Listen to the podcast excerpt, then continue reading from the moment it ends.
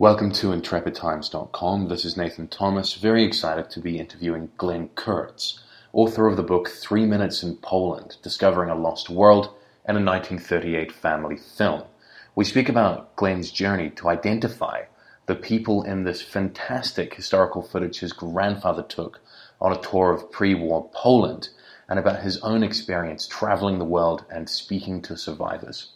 So I'll jump in, if I may, and one of the things that really kind of struck me as I was reading your book was the incredible amount of time and effort and energy that you put into really meticulously researching every detail, every face, every person. And I want to try and get a sense of what drove you to do this, what motivation you had. Well, you know, when I first looked at this film, um, in my standing in my living room and I saw all of these faces and there's so many children um, in this film and they're all excited to be on the camera. They're waving and they're pointing and shouting and you can see them kind of jumping up and down. They're so excited to see a movie camera. And you know there's nothing in the film that portends anything bad. There's no you know violence. Everybody's happy. Everyone's excited. But the moment I saw it, I knew what what was going to happen, um, and that you know, 98% of these people within a few years would be horribly murdered. And I I felt responsible. I felt like, you know, just by chance, these people's faces had appeared in front of my grandfather's camera lens for just a second. And and it could very well be the only kind of living record of them other than say you know an entry in a in a birth register or something like that and so i felt like i had inherited unexpectedly the responsibility for their memory and so i felt an enormous urge and a um, you know a sort of it was more than just a you know, a sense of responsibility in the kind of dry sense. It was just this, this kind of passionate feeling that, that their memories depended on me. And what's more, the film itself is so beautiful. The parts of it are in color. The detail is just extraordinary. You see people's clothing and their gestures and their relations to other people on the street. It's just so lively. And yet, if you don't know, you know, who they are, it's just this generic thing. Oh, people on the street, people in Poland before the war, Jews in Poland before the war. And I just thought, you know, these were individuals and and I wanted to know their names, their their stories as far as, it was possible to learn it with the same kind of detail that the film preserved. I wanted to do justice to the precision of these images and the you know yeah the liveliness and the detail of these images. So that that was really what motivated me. I remember at one stage in the book you described yourself as you're watching the film uh, with I believe one of the survivors as aching for familiar faces. So this is clear that this was a really powerful kind of emotional drive that you had to, to figure this out well, I mean, it's one thing for me, who you know was born many years after the war, and who my grandfather. I never met my grandfather, and um, and he he and his family came over in the 1890s to the United States. So you know the the life of this town is a something removed to me. I mean, it felt present, and certainly watching the film, it felt present, but it was completely different to sit with someone who grew up there and who knew the these people and who may even in the film be among those people. And for the survivors who who lost not only, you know, for the most part, all of their families, all of their friends, but the entire culture in which their childhood made sense. To see this film, to see this, you know, momentary glimpse back into that world before anything bad had happened. The, the desire to connect and to kind of place themselves or find themselves again in that context is so profound. So yeah, I, I, I felt that ache for them and, and coming from them to, you know, it, it's, it's this momentary kind of imaginative, imaginative possibility of being back there when, when things were still, you know, normal. And it's a, it's a huge thing to be, to play a role in. And when you're sitting there with these survivors who are, potentially looking at themselves or their siblings on that video, and you, you, it was because of you that they had this film in front of them. I wonder how comfortable did you feel in that role? You know, it was something that I I grew into. I, honestly, I hadn't. You know, I thought when I found the film, wow, it would be amazing to be able to show this to someone who, you know, who lived there or to a survivor or someone who recognized someone. But you can't really understand what the emotion of actually doing that is going to be until you do it. And to witness and be in the presence of that someone experiences who is then suddenly in that position 70 years later, who, you know, there's this desire, of course, to see your family and people who were violently torn away from you. And then there's also this deep resistance to opening up that wound again.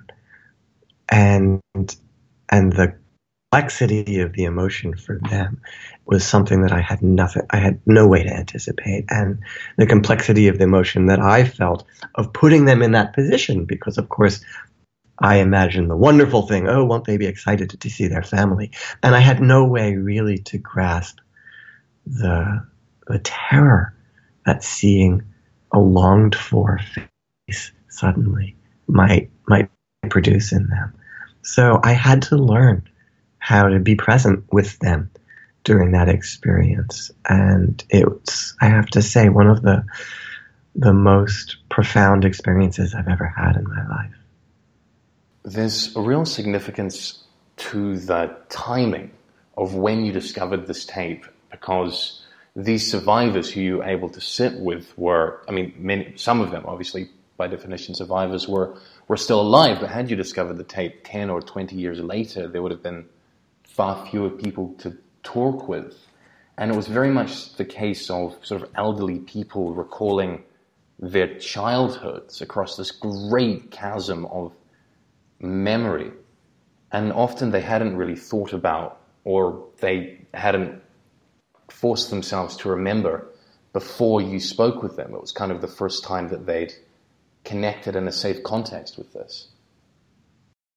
Yeah, and of course, different people have different relationships to these traumatic memories, and some people force them, you know, down and suppress them and say, you know, that was before, everything that happens after is new, and I'm going to live only in the life afterwards. And there was one woman whom I met who had, for whom that was sort of the, her disposition. And, and yet now in her late 70s, she was suddenly beginning to think, well, you know, if I don't remember, no one will remember. And to, to hear her really struggle not only with just that long distance of, you know, trying to remember over this terrible chasm, but also of kind of trying to overcome her own training in not remembering. Um, it was extremely poignant uh, because she wanted to remember and she didn't want to remember, kind of in equal measures. And then there were other survivors who, you know, they had kind of packaged the stories for their families into a number of anecdotes, which they would repeat and which they were comfortable um, expressing. And, and this had the effect of allowing them to share their experiences on some level, but also of protecting themselves from kind of un, unwanted memories. They could control the story in that way. And then there were there were other survivors who who throughout their lives had kind of probed these memories. Of course, they were the most painful experiences of their lives.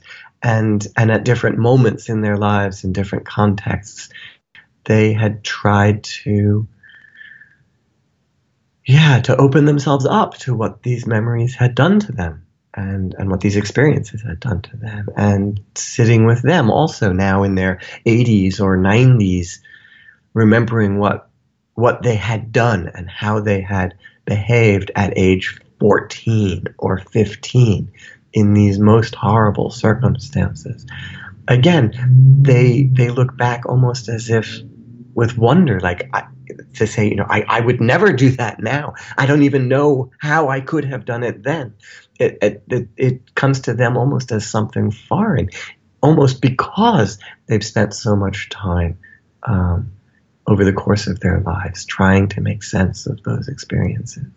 So, yeah, you know, people deal with their memories in very, very different ways, and the and the nature of the memories and the nature of the responses to the film differed uh, as a result of these these different kinds of relationships, really that they have with themselves.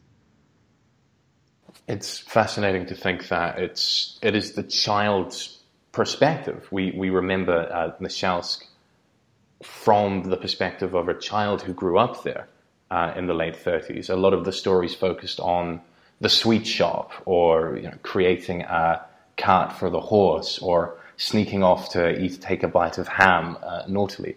And it's such uh, innocence contrasted with just the incredible horror of the things that came immediately afterwards. Yeah, well, M- Maury Chandler, who was the was born Moshek Tuchendler um, in 1924, and, and he is kind of the centerpiece of of this story. Um, he appears in the film and as a 13 year old boy, and he had the most precise memory. He remembered names and dates and places, and and he was really the the person who became my guide, who opened up this story for me um, and allowed so many of the extraordinary things to happen. I mean, he had a was a very rambunctious child um, and had these extremely vivid memories of um, you know misbehaving in as you say in this kind of innocent small town way but one of the things that he said to me when when we first started talking was and he looks at himself at this this child of 13 before anything you know the worst thing that had ever happened to him is that he you know gotten yelled at by his rather strict grandfather and he looked at this kid and he said you know i can't i can't believe that I was ever really a child because a year later, he said, I became an old man, an old man at 16. Um, and, and that, you know, to, to, to try for him to bridge that gap between just those couple of years from really, as you say, being an innocent kid, being a kid, and then being someone who had the ultimate responsibility not only for his own life but for the lives of his families. Um, yeah, I, it was for him a, a, an almost impossible thing, and I think it came as a huge surprise to him. He, he it's as if he couldn't even remember that he'd been a child. It's such an incredible uh, gift that you were able to bring to these people, and the story that you created from it. Um, at what stage in your research did the idea for this book kind of crystallize in your mind? I know originally you were researching another book, also with the context of old films set in Vienna. You put that aside and took up this one. Yeah, I mean that's one of. I mean, there's so many uncanny things that happened in the course of this story, but one of them was that uh, I has I was actually writing a novel. I had heard someone speak um, a curator at the uh, film archive in Vienna, and he spoke about a film that had been discovered really by chance in the flea market there that turned out to have this historically enormously valuable footage. And I thought this was such an interesting story, and I was actually writing a novel with that as the plot. Somebody discovers an old home movie and becomes kind of obsessed with the people, the unknown people in these images, and tries to uh, go back and and reconstruct who these people are and what their what their story was. So that was the novel that I was writing, and it was only in the course of working on that that I remembered, you know, my family had some old home movies. I, I wonder whatever happened to them, and that was when I discovered this movie. And so then the plot of that novel actually happened to me. And I discovered an old home movie and became obsessed with identifying the people in those in those old images. Um, so I, I, had I had gone through that experience in some sense imaginatively before I went through it for real emotionally. Um, and yeah, it was uh, it was a tremendously unexpected development. I mean, there are so many of such like fortuitous coincidences and unexpected developments. Like originally, we'd thought that the town in the video was Berezna on the Ukrainian border. It turned out to be in Nashelsk, but then you found when you were in Israel people who were from Berezna and could uh, help you out with that little bit of information. The pieces all sort of kind of fell together.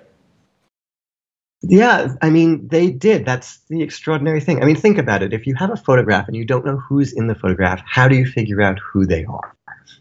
Um, that's the crazy thing about a picture is that it's so detailed, but unless you know what you're looking at, you have no idea what you're looking at. And that was the case for me. The family story that I was told when I first found the film was that it documented my grandmother's hometown. And, you know, I had no reason to disbelieve that. That town also suffered horrific violence, as every Jewish town in Europe did during the war. And also, of about 3,500 people, only 150 people of that town survived. So, finding a survivor from that town, a living survivor, was something extraordinary in the first place. And then I was very excited. I told this man, Well, you know, I have this town film of your hometown. Maybe you'll see someone you know.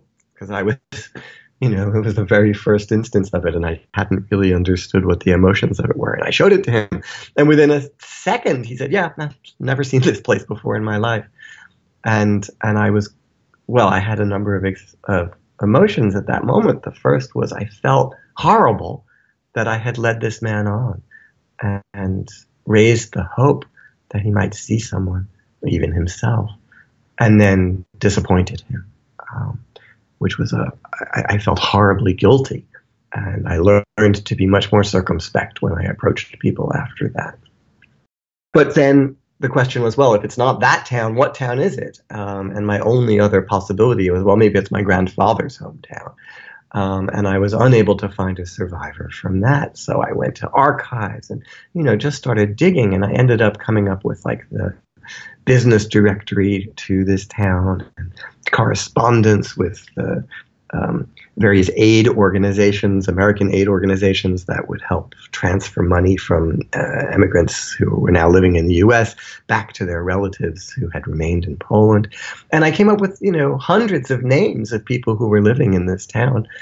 And I had hundreds of faces of people who were living in this town. But to put those two separate um, resources of information together was absolutely impossible. And I worked as hard as I possibly could to bridge that gap. And yet, in the end, what allowed me to do it was complete chance. I had donated the original film to the United States Holocaust Memorial Museum, and it's actually, you can see it on the website. And two and a half years after I started searching and had been going to archives and libraries and you know trying desperately to find people. I got this email out of the blue from a young woman in Detroit who happened to have seen the film online.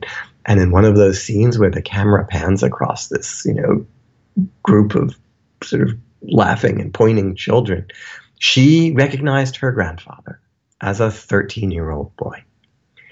And and he's still alive. That's that's Mr. Chandler. Uh, he'll be 93 in in November, and and it was through that extraordinary chance. If I hadn't learned that the town was my grandfather's hometown when this young woman searched for her grandfather her grandfather's hometown, she wouldn't have seen this film. It would have been listed differently. So that had to happen at the right moment so that when, in that one moment that she searched for it, this film happened to come up. And then, you know, postage stamp size on her web browser, she had to be able to pick out this face, which is on screen for just a second, a split second.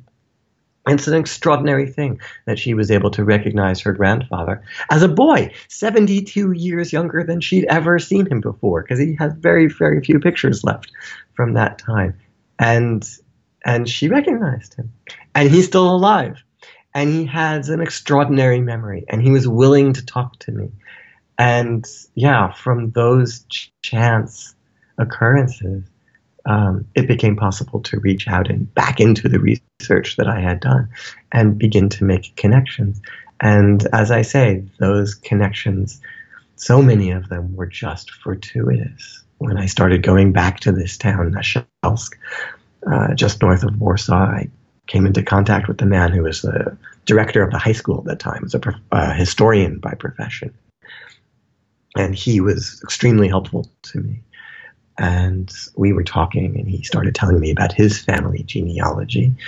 And mr chandler when i had spoken with him he had said well when you go back to that town try and look for the you know the descendants of this friend of his grandfather's guy named tomashinsky and so i asked this history teacher well do you know the name tomashinsky and he looks at me yeah well that was his wife's family his wife's maiden name was Tomashinsky. And so they were connected, these families. Um, and I mean, that was just the beginning of truly dozens of quite uncanny circumstances where connections that I had no reason to to believe could be made were suddenly and really fortuitously made.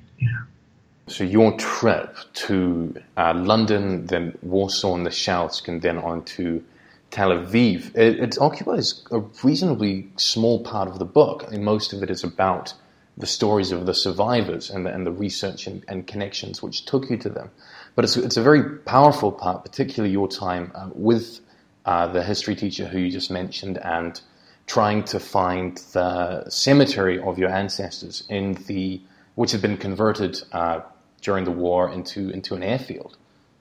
The cemetery itself was desecrated almost immediately. Uh, so this town is just outside of Warsaw, and there's a strategic rail junction outside of town. So, you know, the, the German army invaded Poland on September 1st, 1939. And by September 4th, this town was in German hands um, extraordinarily quickly. And almost immediately, they desecrated the sites of, you know, Jewish worship, the and also the cemetery. And in the following spring, in the spring of 1940, um, the Luftwaffe started building an airfield, uh, maybe about eight kilometers outside of town. And um, they took the headstones from this cemetery and used them as bedding underneath one of the runways. Um, so the cemetery itself was completely destroyed. And in the post war period, there were no more Jews left in the town, and the local people didn't really know what to do with this piece of, of formerly sacred ground. So they planted trees there. So the cemetery, yeah, there's there's nothing there now, but the airfield is still there, overgrown. And so in this strange way, those headstones are preserved um, underneath this layer of concrete, which is now overgrown with weeds in the same way that the, the plot of the cemetery is in this weird way preserved by this forest that's now grown up um, after it.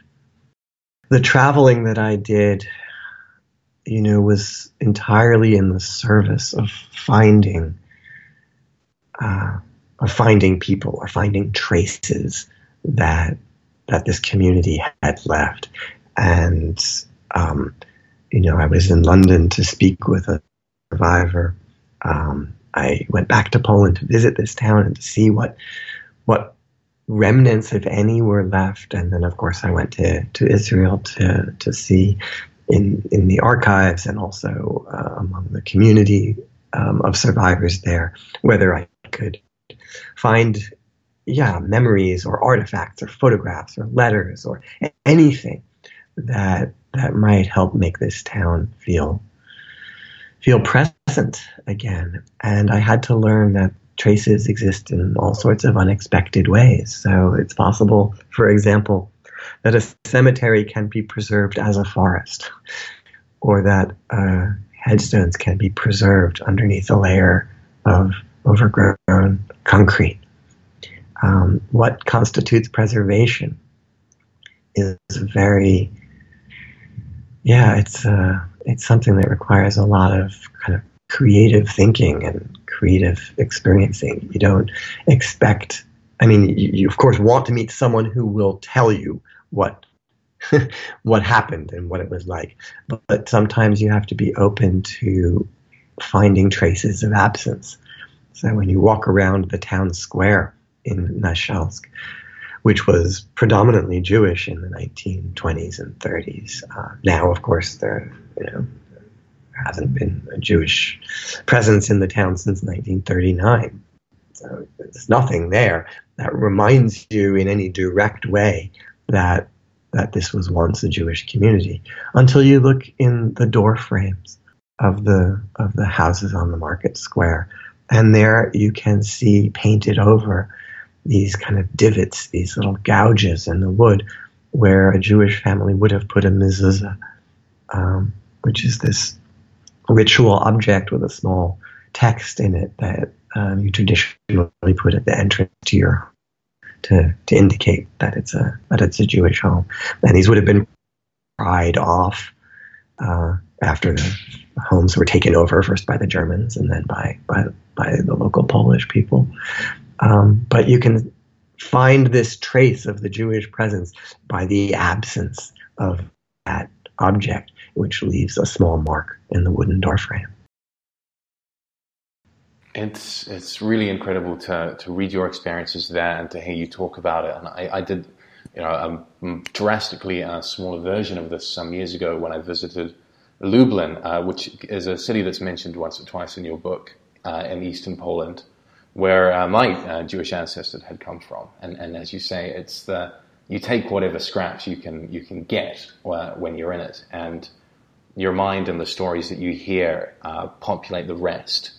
And by preservation, uh, through the stories that you've heard and the book you've created and the film of your grandfathers that you've found that you've kind of put out into the world, that it now I believe plays at the Auschwitz Memorial and is seen you know, by millions of people, uh, at least a million every year. So this is something that's really been positive contribution because of the the work you've done for this book. Well, thank you. Yeah, I every practically every day I have a moment when I just think how incredible. You know, my grandfather came as a small child to the United States. Was American, grew up American. He became successful enough to undertake some traveling in the 1930s, and at age 50 went back to this town where he was born, and he probably spent you know a couple hours there, maybe most of a of a day, and took this film, which is three minutes long, and that's where I get the title of the book, Three Minutes in Poland. And from those three minutes, it's like an entire community that was wiped out has a presence now. And that film, which was just a tourist souvenir, my grandfather was fooling around. He wasn't a professional photographer or a cameraman, and he, you know, wasn't uh, even a serious amateur cameraman. He just had a camera and he took some pictures with it.